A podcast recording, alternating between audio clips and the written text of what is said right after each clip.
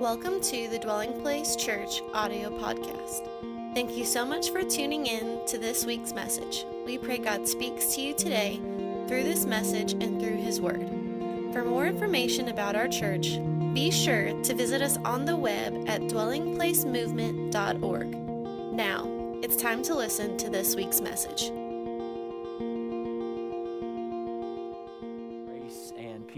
Multiplied to each of you this morning in the knowledge of our God and Lord and Savior Jesus Christ. Amen. I got good news for you.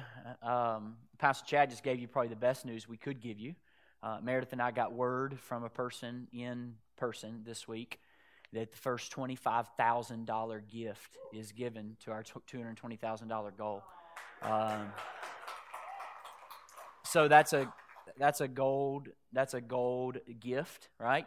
Above and beyond in precious stones, and I know that the Lord will speak and the Lord will um, give provision to what He's doing in this season. And uh, just want to make clear, too, for those of you, I think most of you know, but um, this is not a $220,000 goal for the next 12 months before we begin. So, oftentimes, maybe that has been um, the response or the perception. So, uh, you're about to see dirt moving really, really quickly, right? And so, the beginning of this building is not waiting on that $220,000 goal, but that is no doubt the goal that we have and feel that God has given us uh, in order to be able to move into that building. Um, from the time they start building to the time we move in, hopefully 12 months or less. Amen? So we're excited about that. And again, um, thank you so much for your consideration. Uh, today, if you've got a Bible, turn with me. I want to invite you to turn with me to the book of John, John chapter 4. John chapter 4 is our text for today. And the message card is on Facebook, Twitter, Instagram, website, or YouVersion. So you have any access to any of those, that message card will be before you today as well. I want to pray, and then we'll jump into the reading of God's Word. Father, in the name of Jesus, we ask afresh and we ask anew that you would open our eyes again, that we might behold wonderful things about Jesus. Lord, we pray that as your word says, we would crave the pure spiritual milk of the word as babes, and we would grow thereby. Father, I pray today you would grant me physical strength and you would grant me spiritual energy, Lord, to speak your word with faithfulness, with clarity, with authority, with passion, wisdom, humility, and freedom. And Lord, we ask that Jesus and Jesus alone would be exalted as the word of God is preached this morning. In Jesus' name. And everybody said, my assignment today is Jesus' conversation with the woman at the well, as recorded in John chapter 4. John chapter 4. I want to teach this morning. I might slip into preaching every now and again, but I really want to teach. I really want to teach. John chapter 4, beginning with me in verse 1. I will forewarn you, we're going to read a very long stretch of text. I invite you to open your Bible, stick with me. I'm going to refer back to this passage again and again and again.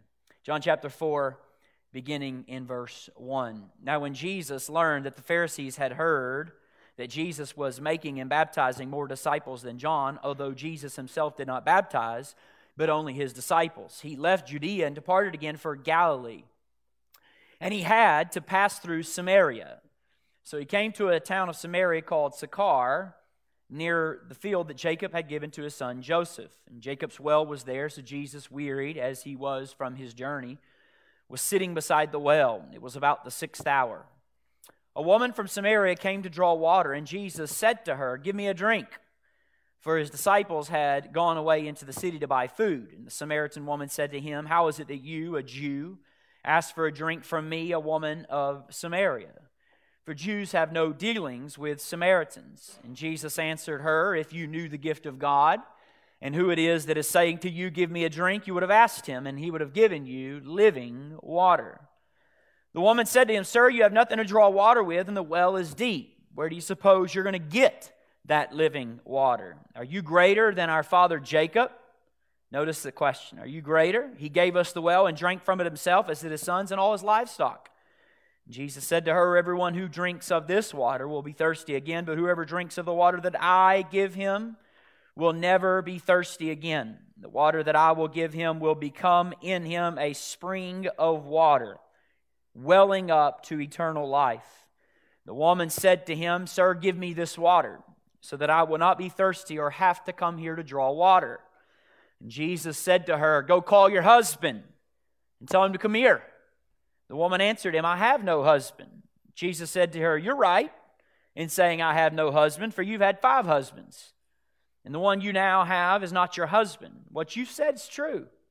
The woman said to him, Sir, I perceive that you are a prophet. Our fathers worshipped on this mountain, but you say that Jerusalem is the place where people ought to worship. Jesus said to her, Woman, believe me, the hour is coming when neither on this mountain nor in Jerusalem will you worship the Father. You worship what you do not know. Notice that. We worship what we know, for salvation is from the Jews. But the hour is coming and is now here when the true worshipers will worship the Father in spirit and in truth, for the Father is seeking such people to worship him. God is spirit, and those that worship him must worship in spirit and in truth.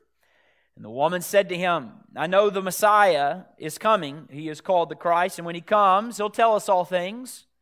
Jesus said to her, I who speak to you am he.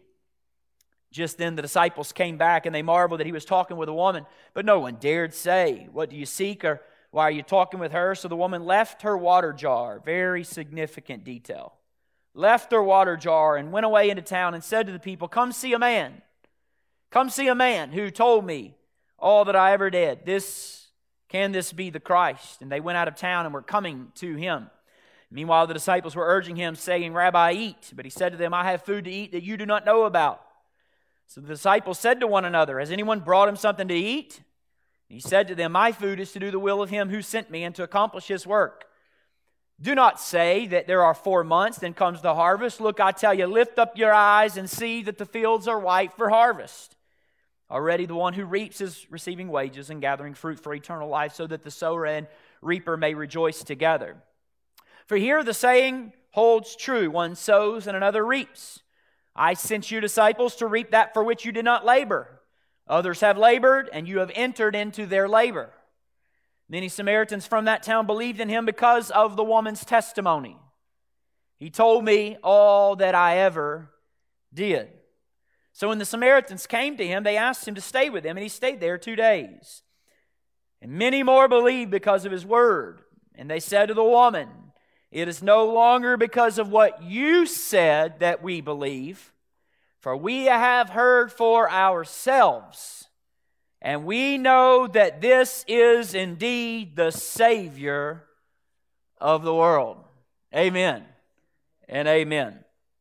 This convo with Jesus, this conversation between a Samaritan one, a woman, and the Lord and Savior Jesus Christ stands out for three reasons. First of all, it stands out because it's the longest recorded conversation of Jesus in all of the Bible, including with his disciples. There's no other conversation we find inside the biblical text that's longer than the one you and I just read. Jesus, by the mere and sheer reality of the length of this recorded conversation, it highlights the significance of this specific story in the life and the ministry of Jesus Christ. The second reason this story is so significant or stands out for such significance is because of the placement of this story. It is recorded immediately after Jesus' late night, Nick at night conversation with Nicodemus, the ruling high priest, a, a, a man who is very religious. And in the previous chapter, John 3 had a Nick at night conversation where he would tell Nicodemus that he must be born again. And in a real sense, we, we feel the tension as we read through John 3 and John 4, the tension between the two persons with whom Jesus speaks. John chapter 3, the discussion is with a man. The man is named. The man is named Nicodemus. He is a religious man. He is a moral man. He is a well known man. He is an influential man. Note the contrast in John chapter 4. Jesus has a conversation with a woman. The woman is unnamed. The highlight of her story is her immoral past. The highlight of her story is that she has been married five times, and the man she's with now is not her husband. I want you to feel the tension between these stories because the tension between these two stories remind us that as we begin this study of the woman at the well, that Jesus came to reach the up and out, and Jesus came to reach the down and out. Jesus came to reach both. There is no one, John chapter 3 teaches us, there is no one beyond the need of grace. John chapter 4 teaches us there is no one beyond the reach of God's grace.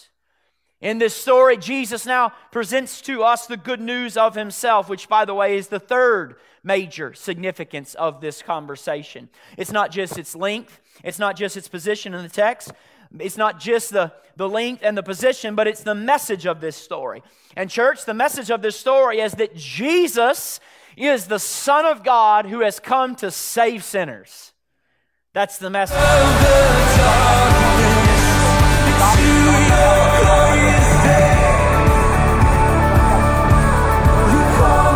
Signs in the presence of the disciples, which are not written in this book, the book of John. But these are written that you may believe that Jesus is the Christ, the Son of the God, and that believing you may have life in his name. John chapter 4, we didn't read it, but verses 50, 50 through 56 begins to tell us one of such signs. John's gospel is called the, the signs gospel because there's seven signs that we get that proves that Jesus is the Christ. John's gospel was written for that very reason. Verse 31 to know and believe that he is the Christ. Yet, this story you and I read of Jesus and the conversation with the Samaritan woman, even though it's not a sign in that sense, it fulfills the same purpose of John's gospel. Here we meet a woman who believes that Jesus is the Christ and she receives eternal life. Back to our text, Jesus begins the chapter by setting the scene. Look at your Bible, verse 1. Now, when Jesus learned that the Pharisees had heard that Jesus was making and baptizing more disciples than John, although Jesus himself didn't baptize, but only his disciples, he left Judea and departed again for Galilee, and he had to pass through Samaria. That's verse 4. These opening verses of John chapter 4 draw us back to the latter portion of John chapter 3. Specifically, John chapter 3, verse 25 and Jews over purification rituals. And John's disciples come to John and say, All of your disciples, not us, of course, but the rest of them, are leaving and going after that man over there. Remember the one that you said, Behold the Lamb of God? Are you cool with this, John? Are you cool with all of your men leaving you and going to this one called Jesus? And John, in John chapter 3, would declare that I am not the bridegroom. I'm only the friend to the bridegroom. And specifically, he says in John 3 and verse 30 that of Jesus he must increase and I must decrease. Jesus, no doubt, is increasing. His ministry and fame is growing. The tension of the text is that the Pharisees note this. Now, Jesus at this point in his ministry seems to want to avoid all political controversy with the Pharisees. So Jesus departs and heads towards Galilee. Look back at your Bible in verse 4. This statement, oh, it has so much significance. And he had to pass through Samaria. He had to pass through Samaria. It was custom, church, that Jews would not take this direct route through Samaria to Galilee because of the ongoing tensions between the Jews and Samaritans. Let me show you a quick map. I'll show you a quick map. For those who've been to Israel, you'll, you'll recognize this. Notice Jesus leaving Ephraim, he takes the direct route through Samaria to Sychar, Jacob's well, up to Nazareth to get to Tyre. The Bible tells us that the far right line was the normal traditional route Jews would take. Why? Because they could not go through the land of Samaria. Why? In 750 BC, when Assyria attacked the northern kingdom called Israel, southern kingdom was called Judah, Assyrians took the Israelites into Assyrian captivity. Then they began to marry them. Then they created half breeds. Assyrian Jewish people are called Samaritans, they're half breeds. They're looked down upon. There was tension. Jews didn't go through Samaria because they wouldn't have interaction with these Samaritan people. And the Bible says that Jesus had to pass through Samaria. Had to pass through Samaria. Okay? This is a remarkable reality, right? That Jesus makes the decision to say, we're going to take the direct route. The land now being repopulated by half breeds. This has now continued even to Jesus' day. They would normally take the alternate route through the Jordan River to not pass through Samaria. Jesus instead takes the direct route for not geographical reasons, but Jesus is on a mission. There is a woman he is to meet in Samaria. So he, look at verse 5. He came to a town of Samaria called Sychar near the field that Jacob had given to Joseph. And Jacob's well was there, so Jesus, wearied as he was, was sitting by the well, and it was about the sixth hour. Sixth hour is noon, 12 o'clock. Now, before we get to the conversation itself, let's consider the reference here to the humanity of Jesus. Yes, John's gospel was written so that we would believe that Jesus is the Christ, but here John gives us a glimpse into the humanity of Jesus. As a result of his journey, he was tired, he was weary, he was thirsty. This, by the way, church, is a reminder of what we are told in Hebrews chapter 4 and verse 15. Hebrews chapter 4 and verse 15 tells us this text. It says that Jesus, we do not have a high priest who is unable to sympathize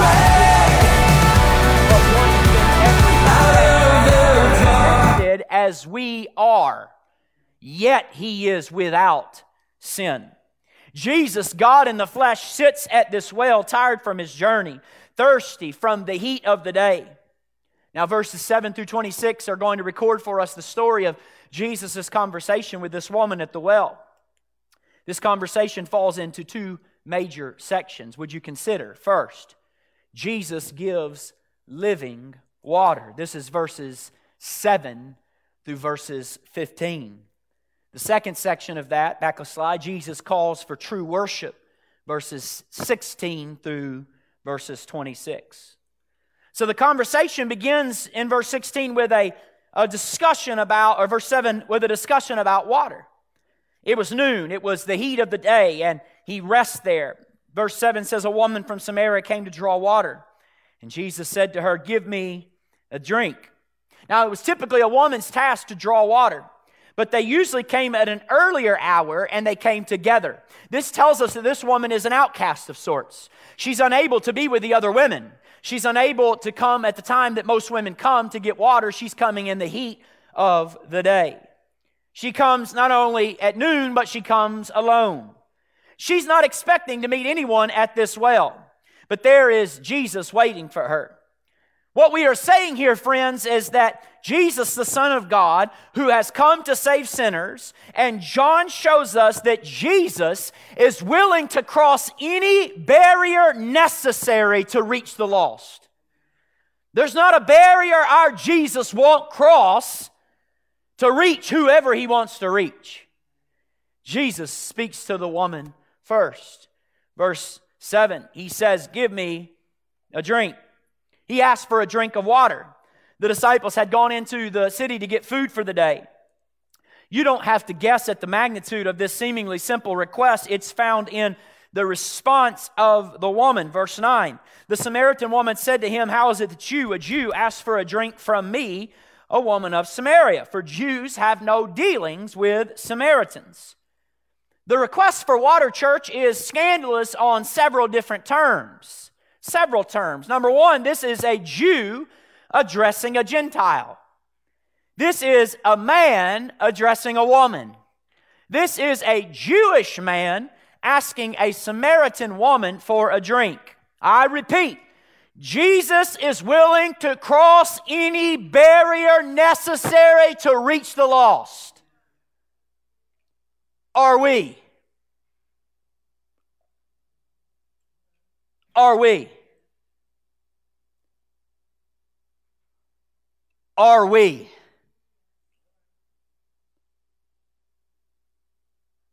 John tells us that Jews have no dealings with Samaritans, but know that Jesus shifts from asking for water from the woman to offering water to the woman in the rest of the paragraph. Look at verse 10. Jesus answered her, If you knew the gift of God and who it is that is saying to you, Give me a drink, you would have asked him, and he would have given you living water. Here we see what happens often in John's gospel, where seemingly simple things take on dual, greater, higher significance and meaning. This starts out as a simple conversation about water, but Jesus has now shifted the conversation into something much deeper called living water. This is more than the water that Jacob's well can offer. This is a water that goes beyond what Jacob's well can give. This water that Jesus offers is salvation water, it is eternal life. Notice how he describes it in verse 10. This living water is a gift from God. Church, salvation is not a reward that you earn by works. It is a gift you receive by God's grace. It is a gift. A gift. Romans 6:23 says and declares that the wages of sin is death, but the gift of God is eternal life through Jesus Christ our Lord. Salvation is not about what we do for God.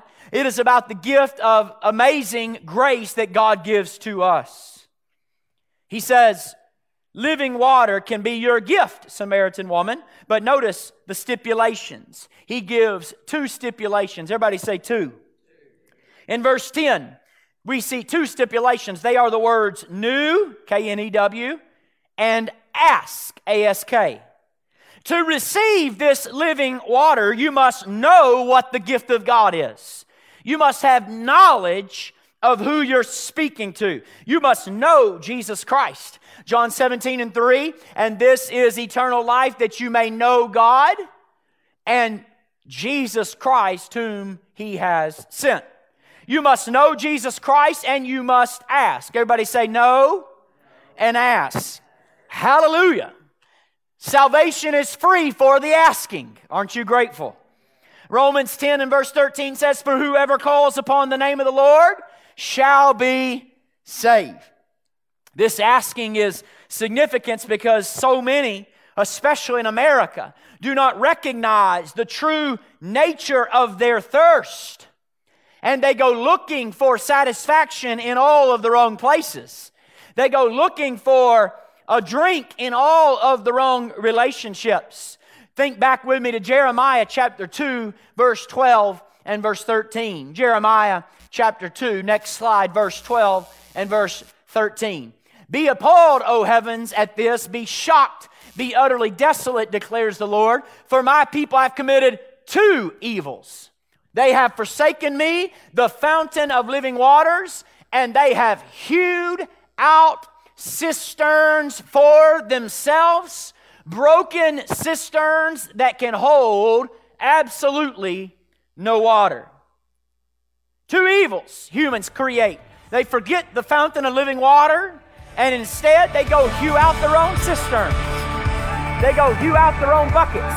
They go hew out their own desire to drink what they desire to drink. But the great invitation of the Lord is in Isaiah 55 and verse 1. Next slide. Notice what the, the invitation is. Come, everyone who thirsts, come to the waters, and he who has no money, come, buy and eat. Come, buy wine and milk without money and without price. You hear the invitation of the Lord? Jesus says that living water is free for the asking if you'll know him. Well, the woman at this point doesn't know and understand the magnitude of what Jesus is still saying, right? She's still thinking of the water, physical water from this well. So she says in verse 11, look at verse 11 and 12. The woman said to him, Sir, you have nothing to draw water with, and the well is deep. Where do you get that kind of living water?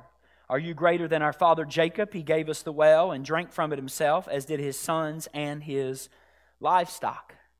Now, in verses 13 through 15, Jesus declares to this woman the source of this living water and the nature of this living water. Look at verse 13. The source. Jesus said to her, Everyone who drinks of this water will be thirsty again. Jesus is talking about heavenly spiritual things. Her mind is on earthly natural things. She's still thinking about Jacob's well. He said, Whoever drinks of this water will be thirsty again. Let me tell you, church, I want to tell you clearly and boldly this is the reality of all that the world has to offer. It does not last, it will never last. It will never be sustainable. It will never quench the soul. What does it profit a man to gain the whole world and yet lose his soul? Or another way to put that is what could a man give in exchange for his soul? Whoever drinks of what the world offers will be thirsty again. That's what Jesus says. Verse 14, but whoever drinks of the water that I will give him will never be thirsty again. This water that I will give him will become in him a spring of water welling up to eternal life. This, my friends, is the good news of the total sufficiency of Jesus and his personhood. Jesus is totally sufficient. Only Jesus satisfies. Only Jesus can satisfy the deep needs of the human soul. Only Jesus can satisfy the deep needs of what it means to be a human. And whoever comes to him will never be thirsty again.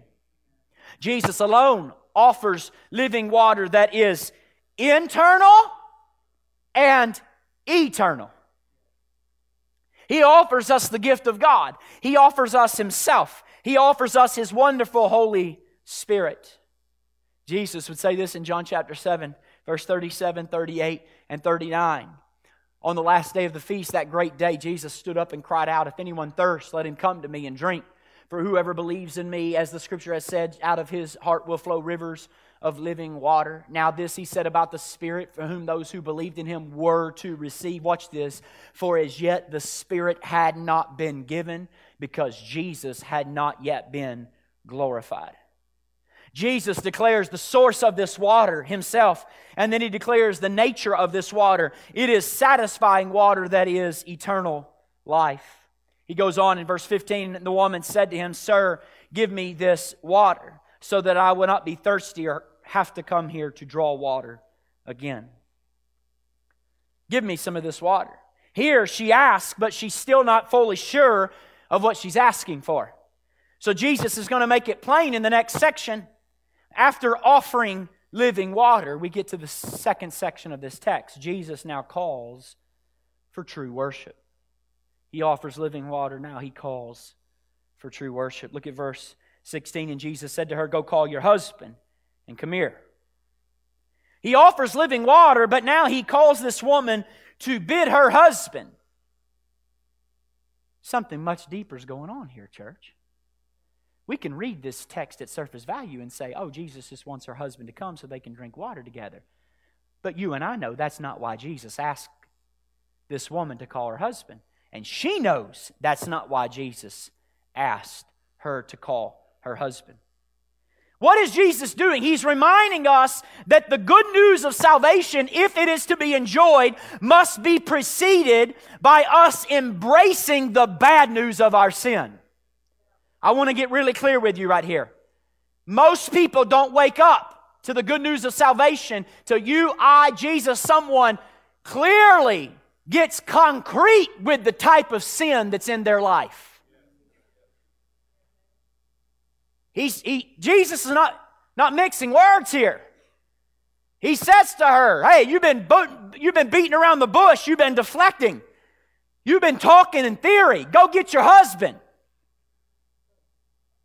Oh, whoa, whoa, whoa. What, what is Jesus doing? For us to recognize what a great Savior Jesus is, we must first recognize what great sinners we are. See, when we recognize what great sinners we are, then our appreciation for the great Savior increases. And Jesus confronts her right where she lives. Go call your husband and tell him to come here. There's a deeper reality going on here. Look at verse 17 and verse 18. The woman answered him, I have no husband. And Jesus said to her, You're right in saying, I have no husband, for you've had five husbands, and the one you have now is not your husband. What you said is true. Here, Jesus confronts, he, he lays his finger on the heart of the problem in this woman's life. She has been trying to find satisfaction in broken cisterns. She's hewed out for herself, Jeremiah 2, broken cisterns that don't hold water. She's been, she's been searching for satisfaction in cisterns and pots that don't hold water. She's had five husbands. She's gone through five marriages, either by divorce or by death. We don't know. But now she's with someone who's not her husband. And Jesus confronts her with the reality of her brokenness and her broken life and her sinful past and her sinful reality. And she responds in verse 19. The woman said to him, Sir, I perceive that you are a prophet. Duh. Now, you need to understand something right here. This is more than a deflection, by the way. This is a man who can tell her, as she says in a moment, everything that she ever did. The weary Jesus is the omniscient God who knows everything about this woman's life. He knows everything. And when she says you're a prophet, don't think normal prophet. This has been mistaught many, many times. When she says you're a prophet or I perceive, she's not saying, I think that you're like Isaiah and Jeremiah. You know how we know this? The Samaritans only held to five books of the Bible. You know what they were? The Pentateuch Genesis, Exodus, Leviticus, Numbers, Deuteronomy. You know what she said when she said, I perceive you are the prophet? She perceived Deuteronomy chapter 18 and verse 18. In Deuteronomy chapter 18 and verse 18, this is what the text would say I will raise up for them a prophet like you, Moses, from among their brothers. I will put what? My words in his mouth, and he shall speak to them all that I command him. She's waiting for a new prophet, a greater Moses. She's waiting for one who is to come, yet she perceives in this Jesus that is the prophet. She perceives in that moment that this is the one that, that Deuteronomy 18 speaks of. She shifts now the conversation to the place of worship. She says in verse 20, notice this. She says, Our fathers worshiped on this mountain, but you say that in Jerusalem is the place where people ought to worship. Notice that. She's smooth. Can we just give her credit for that? She's smooth in shifting this conversation from husbands to worship sites. Right?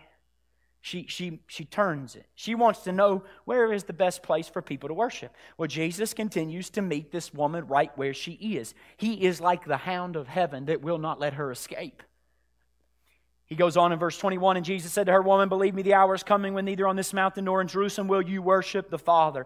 Jesus is saying the hour is coming where the place of worship will be obsolete. The place that you worship won't matter anymore. Verse 22 you worship what you do not know. We worship what we know, for salvation is from the Jews. He says to this woman concerning worship that ultimately true worship is not about where you are. Then he says to this woman, worship is not about what you think. It's not about where you are, and it's not about what you think. That is a word for our day. Worship is not about where you are, and it's not about what you think, what you live, what truth you want to believe. Verse 23 But the hour is coming and is now here when the true worshipers will worship in the Father in spirit and truth, for the Father is seeking such people to worship Him. Wow. Here, what Jesus declares, Jesus demonstrates in this very conversation with this woman. Uh, did you catch it? She was not seeking God, but God was seeking her. What did he say worship starts with? The Father seeking worshipers. You didn't come here this morning seeking to worship God. God brought you here this morning seeking after you.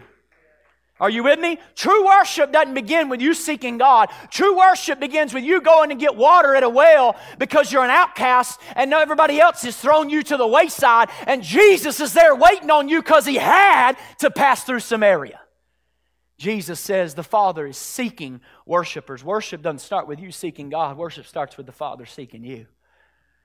Woo, that is good news this morning. You didn't seek God, He sought after you. Romans, chat, Paul would say it like this no, There is no one who seeks after God. There is no, not one who does good. No, not one. In other words, this is the declaration of Scripture that God is still seeking true worshipers. He wants and goes after worshipers. Now, notice the intention, the intention of what Jesus says here in verse 24. Look what he said. He said, God is spirit, and those who worship him must worship in spirit and in truth. This is one of the great declarations in the scripture about the nature of our God. 1 John chapter 1 verse 5 declares that God is light. 1 John chapter 4, verse 8 and 16 declares that God is love. Hebrews chapter 12 and verse 29 declares that God is a consuming fire. Here, Jesus declares that God is spirit. In other words, He cannot be confined to your places. He cannot be confined to your customs. He cannot be confined to your rituals. He cannot be confined to your own mind. God is spirit. And true worship, Jesus says, is beyond ritual and beyond ceremony and beyond custom. It is in spirit. God is spirit, and He demands those that would truly worship Him worship Him in spirit and in truth. Look at me, church. Look at me. Real worship is rooted in a deep personal experience with God that goes beyond just going through the motions of ritual. That's in spirit. And it's also in truth, meaning true worship is on the basis of His divine revelation of Himself and His Word that is the truth, and in His Son who is the way, the truth, and the life. And Jesus is saying to this woman that worship must be on God's terms, not ours. We don't set the terms of worship. God has set the terms of worship. Why, you say? Romans 11 36 tells us, because all things are from him, and all things are through him, and all things are to him, and him alone belongs all the glory. And notice how this woman's eyes are being opened as she talks to Jesus. Verse 25 The woman said to him, I know that the Messiah is coming, who's called the Christ, and when he comes, he'll tell us all things. Again, she smoothly shifts the combo. She punts and says, Hey, hey, the, the Messiah is coming. He's going to make sense of all this. And Jesus declares to her in verse 26 I who speak to you am He.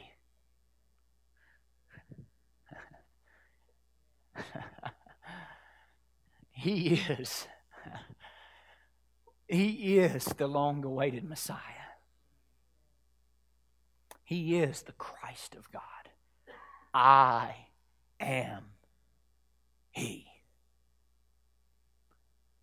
Oh, when Messiah is going to come, He's going to make sense all this. You Jew, I am He. The one you are looking for, you are looking at, Samaritan woman. The one you are talking about, you are talking to, Samaritan woman. I am He. Jesus says, I am the great I am. In John chapter 6, verse 35, Jesus would say, I am the bread of life. In John chapter 8, verse 12, he would say, I am the light of the world. In John 10 and verse 9, he would say, I am the door. In John 10 and verse 11, he would say, I am the good shepherd. In John 11 and 25, he would say, I am the resurrection the life. In John 14 and 6, I am the way, the truth, and the life, and no one comes to the Father except by me. In John chapter 15 and 1, he would say, I am the true vine. Jesus is the Son of God who has come to save sinners. Remember his conversation in John chapter 8? He's debating with the unbelieving Jews. And they take offense at him. They can't understand how a man this young can talk like this. He's only in his 30s. How can he claim to, to know Moses? He ain't been around long enough. And look what he, they say to him in John chapter 8, verse 57 and 58. The Jews said to him, You're not yet even 50 years old. How you claiming to see Abraham? And Jesus said to them, Truly, truly, I say to you, before Abraham was, I am. he is the God of the Exodus. Jesus was the one who asked Moses to take off his sandals because he would ultimately be the one who would wash the disciples' feet. This is the great I am. Before Abraham was, I am that I am. I am He who's come to save sinners. And this woman, she, she's awakened. Her conscience gets stirred. Jesus is the great I am church. He is the blending of divinity and humanity. Jesus is the meeting place of time and eternity. Jesus is the intersection of heaven and earth. Jesus is the great I am. And we would do really well in our 21st century world to make much of Jesus again. We're not called to promote our brand of Christianity. We're not called to promote our brand of Christian living. We're called to declare and herald Jesus is the great I am. And Jesus alone can save. And Jesus alone can meet the needs of the human soul. Jesus and Jesus alone. And when we, like this woman, were in our sin and we could not get to God, God reached down to us. He met us where we were. He broke whatever barrier was necessary to claim us by His grace. And I love worshiping together this morning, but as we worship together, church, may we be reminded of the greatness of God's grace towards us. May we be a people who refuse to forget what it feels like to be lost without hope. Jesus has met us right where we are. He has sought us out. He has provided living water that satisfies the needs of the soul. And then the rest of the story, verses 27 through 42, is the aftermath of the story. Jesus declares himself to be the Messiah to this woman. Look at verse 27. Just then his disciples came back and they marveled that he was talking with a woman. But watch this no one said, dared say, What do you seek or why are you talking? With her. Watch this, church. Look up here. Stick with me. While the clueless disciples show up, the woman departs. And so eager is she, so overjoyed is she, so overwhelmed is she that she leaves her water jar there. No more need for a broken cistern in her life. No more need for a hewed out personal cistern in her life. There's no more need for a broken cistern in her life. And he goes on, look at verse 29, so unbelievably powerful. Verse 29 tells us in the text, she said to her village, Come see a man. Come see a man. Come see a man who told me all that I ever did. Can this be the Christ? Come see a man. Feel the tension between the clueless disciples and the witnessing woman. We don't get a explicit faith confession from her, but like any good disciple of Jesus does, what does she do? She goes back into town to witness about Jesus to the same people who knew her story, to the same people who knew her past, to the same people who knew she was on her sixth husband. She went to be a witness. How could she go be a witness after they knew what she had done. Y'all, this is the heart of the good news of the gospel. It was never about what she had done, it was about what Jesus had done. She wasn't going back to the city to say, Look at me, I'm changed and I'm in my right mind. She said, Come see a man. Come see a man. Don't look at me, look at Jesus. Don't come see a woman. Don't come see a transformed life. Come see a man who told me anything I've ever done. Come see a man. Come see a man. Come see a man. Oh, how desperately the world needs us to make much of the man. This week on Facebook and Twittergram and there has been a lot of stirring in the evangelical world because Rick Warren this great Saddleback Church ordained three women pastors on stage last Sunday. And the SBC is losing their minds. I've been, because I can't stay out of it, following the conversations this week, and I've watched as strong evangelical leader, SBC leader after SBC leader, sends notifications that women should not be pastors, that women cannot be biblical pastors women should stick to the home. Women should stay in the home. Women should recognize the responsibility she has at home. And it has been a firestorm of people and fights just in the last week. To so much so that even great SBC leaders for the last 20 or 30 years have left just in the last few months, right? And when I read this story this week, you know what question hit me like a ton of bricks? Isn't it ironic that the disciples who are supposed to be evangelists are preoccupied with non issues like food and lunch, while the Samaritan woman that they're worried about is actually going home to do some evangelizing? And I, I thought, it, wouldn't it be ironic today if the people we are most worried about are actually fulfilling the mission better than we are?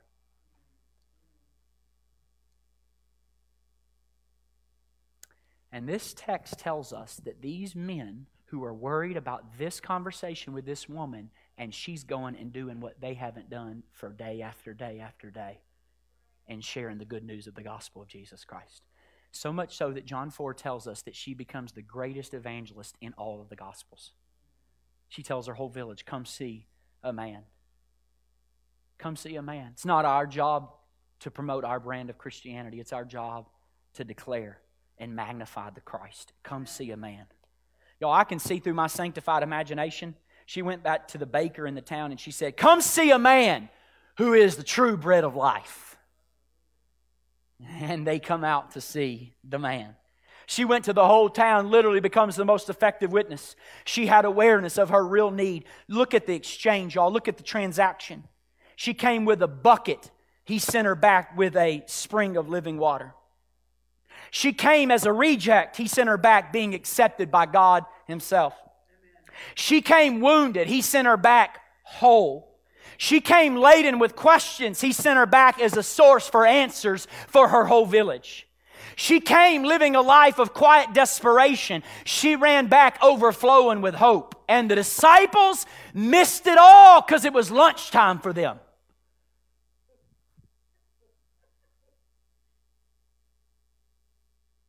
But this, my, my, my friends, is what I want you to see. John does not end the conversation with the woman at the well with the conversation with the woman at the well. The conversation proceeds into an explanation to his disciples of what he's up to in the world. And what we see here, church, is the urgency of the heart of Jesus to reach the lost and how he bids those of us who are his followers to join him on his mission, mission to reach the lost. Goes on in verse 31 Meanwhile, the disciples were urging him, saying, Rabbi, eat. And he said to them, I have food to eat that you don't know about. So the disciples said to one another, Has anyone brought him something to eat? He said, My food is to do the will of him who sent me and to accomplish his work. Do you not say, There are yet four months, then comes the harvest? Look, I tell you, Jesus said. He shifts the conversation to the, to the lunch eaters. Lift up your eyes and see that the fields are white for harvest now. Already the one who reaps is receiving wages and gathering fruit for eternal life, so that the sower and reaper may rejoice together. For here the saying holds true one sows and another reaps. I sent you to reap for that which you did not labor, for others have labored and you have entered into their labor. Now, note verse 39, and I'm going to land this plane. Many Samaritans from that town believed in him because of the woman's testimony. May this story, church, remind us of the mission to which we have been called. May we be reminded afresh and anew this May in understanding that those of us who are recipients of God's amazing grace must declare this good news to other people. It's the reason for which we've been saved. It's the reason for which God sought after us. Goes on in verse 40 So when the Samaritans came to him, they asked him to stay with them, and he stayed there two days. And many more believed because of his word. And they said to the woman, It's no longer because of what you said that we believe, for we have heard ourselves, and we know that this is indeed the Savior of the world. Maybe you're here today, maybe you're streaming live, or maybe you're listening to this podcast and you don't know Him for yourself. You've never encountered Him for yourself. May this one scripture serve as a reminder. You cannot get to heaven on someone else's testimony of Jesus. You cannot make it into the kingdom of God based upon your mama's testimony of Jesus, or your daddy's testimony of Jesus, or your grandma or grandpa's testimony of Jesus. It's not enough to believe because of her word. You got to believe because of His word. You got to believe because you've seen him for yourself. You've encountered truth for yourself. You must believe for yourself. John chapter 3, he would tell Nicodemus, You must be born again for yourself. You must trust the good news yourself. Jesus is the Savior of the world, rich or poor, black or white. He's the Savior of the world. Now, watch this, church. When Adam and Eve sinned in the garden, what did God do? He covered them with coats for their sin, didn't he? Killed animals. Later at the Passover, a death, as the death angel hit the homes of all the Egyptians, the Israelites were told that those who have blood on the doorpost would be covered. It was a lamb for the family. Later on the Day of Atonement, The high priest would make an offering for the entire nation of Israel, covering them in blood. You missed it, didn't you? You missed it, didn't you? I went too fast. God starts with one lamb per person, Garden of Eden. He moves in the Passover to one lamb per household over the doorpost. He moves in the Day of Atonement to one lamb for the whole nation. But I got good gospel news for you today. When Jesus comes to the earth, John the Baptist would say of him, Behold, the Lamb of God who takes away the sin of the world. One lamb per person, one lamb per household, one lamb per nation, and one lamb for the whole world. His name is Jesus.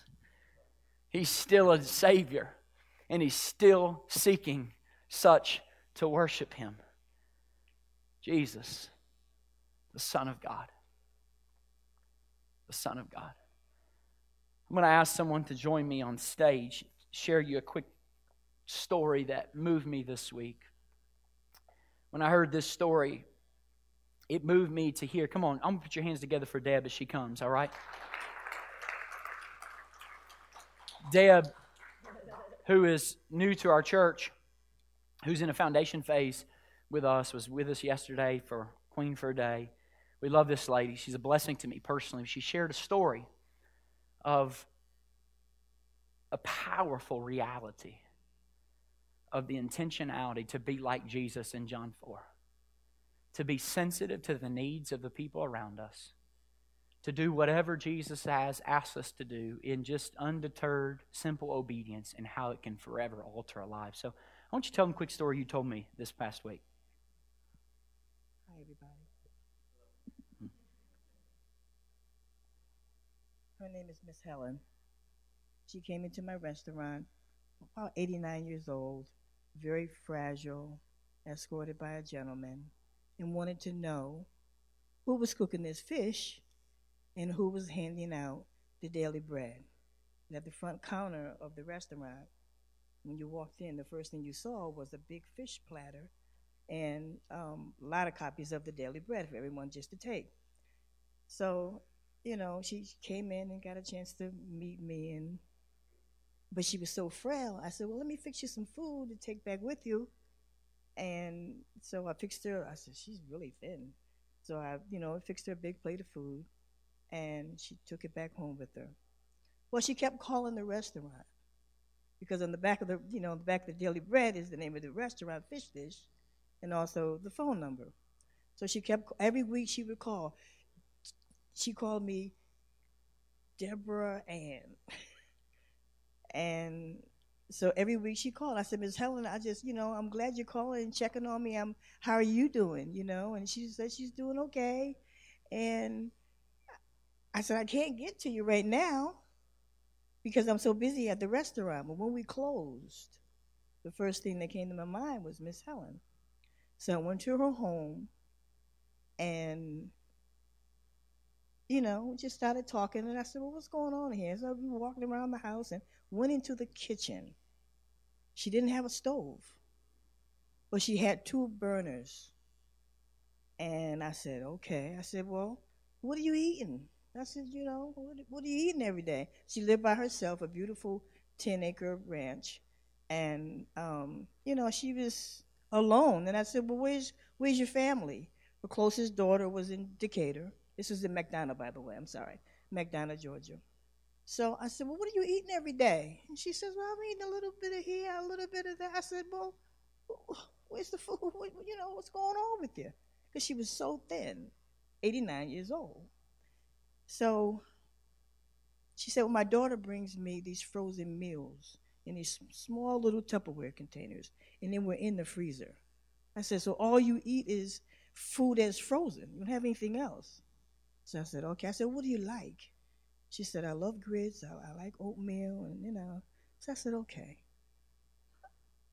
And it just it it just started something in me. I started preparing meals for her at least two meals, two or three meals a week. Um,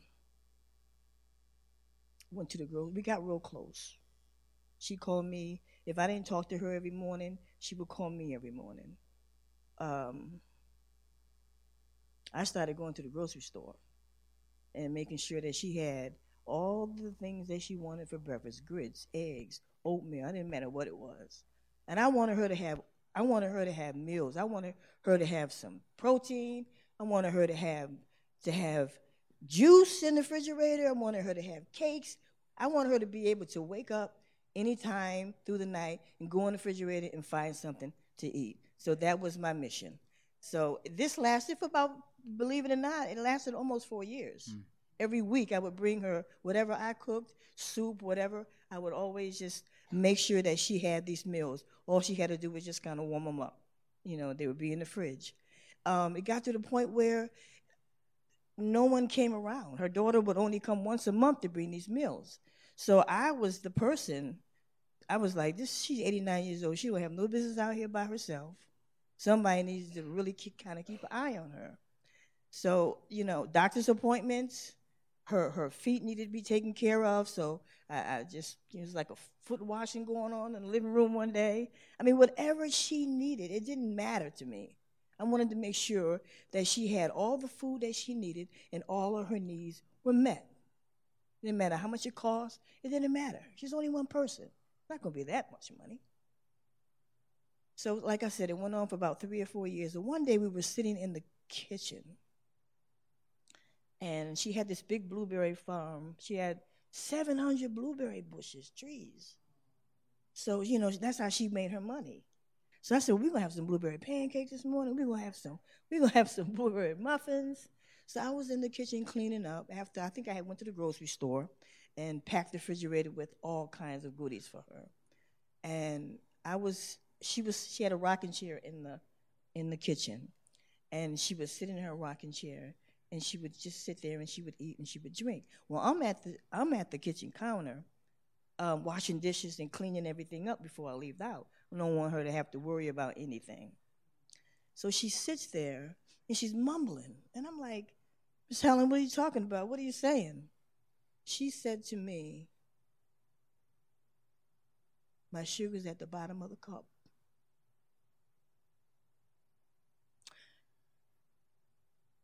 And I said, What are you talking about?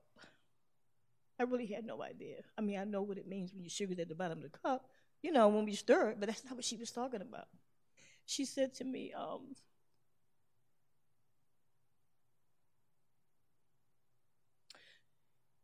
she said, the Lord waited until I was old to send somebody to take care of me, to help me in this old age that nobody has ever done anything for me or cared about me like you have. So I'm over here trying to.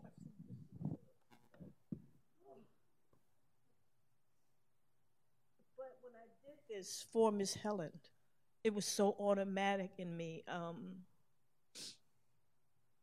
it was just an automatic thing. I, I, I, I never thought about anything other than a woman who needed help. And uh, like I said, it lasted for about three or four years until she got to a point where she needed to um, go and live with her daughter in mm-hmm. Decatur. So, amen. So at the end of Miss Helen's life, she would make the statement, "My sugar's at the bottom of the cup." And the reality is, is when those out there encounter Christ in us, they should be able to make the statement, there's sugar at the bottom of my cup. This woman, Miss Deb, who was faithful to be sensitive to the needs of someone around her, took care of, sought to, to serve, became literally the embodiment of Jesus Amen.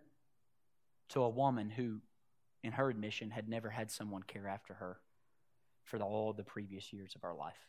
Let me tell you something, church. When we take on the disposition of Jesus, like this story in John 4, we will have people who encounter Christ in us that go back to their hometowns, their own families, their own relationships, and say, Come see a man who told me everything I ever did. Thank you so much for listening to this week's message. If you would like more information about our church, be sure to visit us on the web at dwellingplacemovement.org.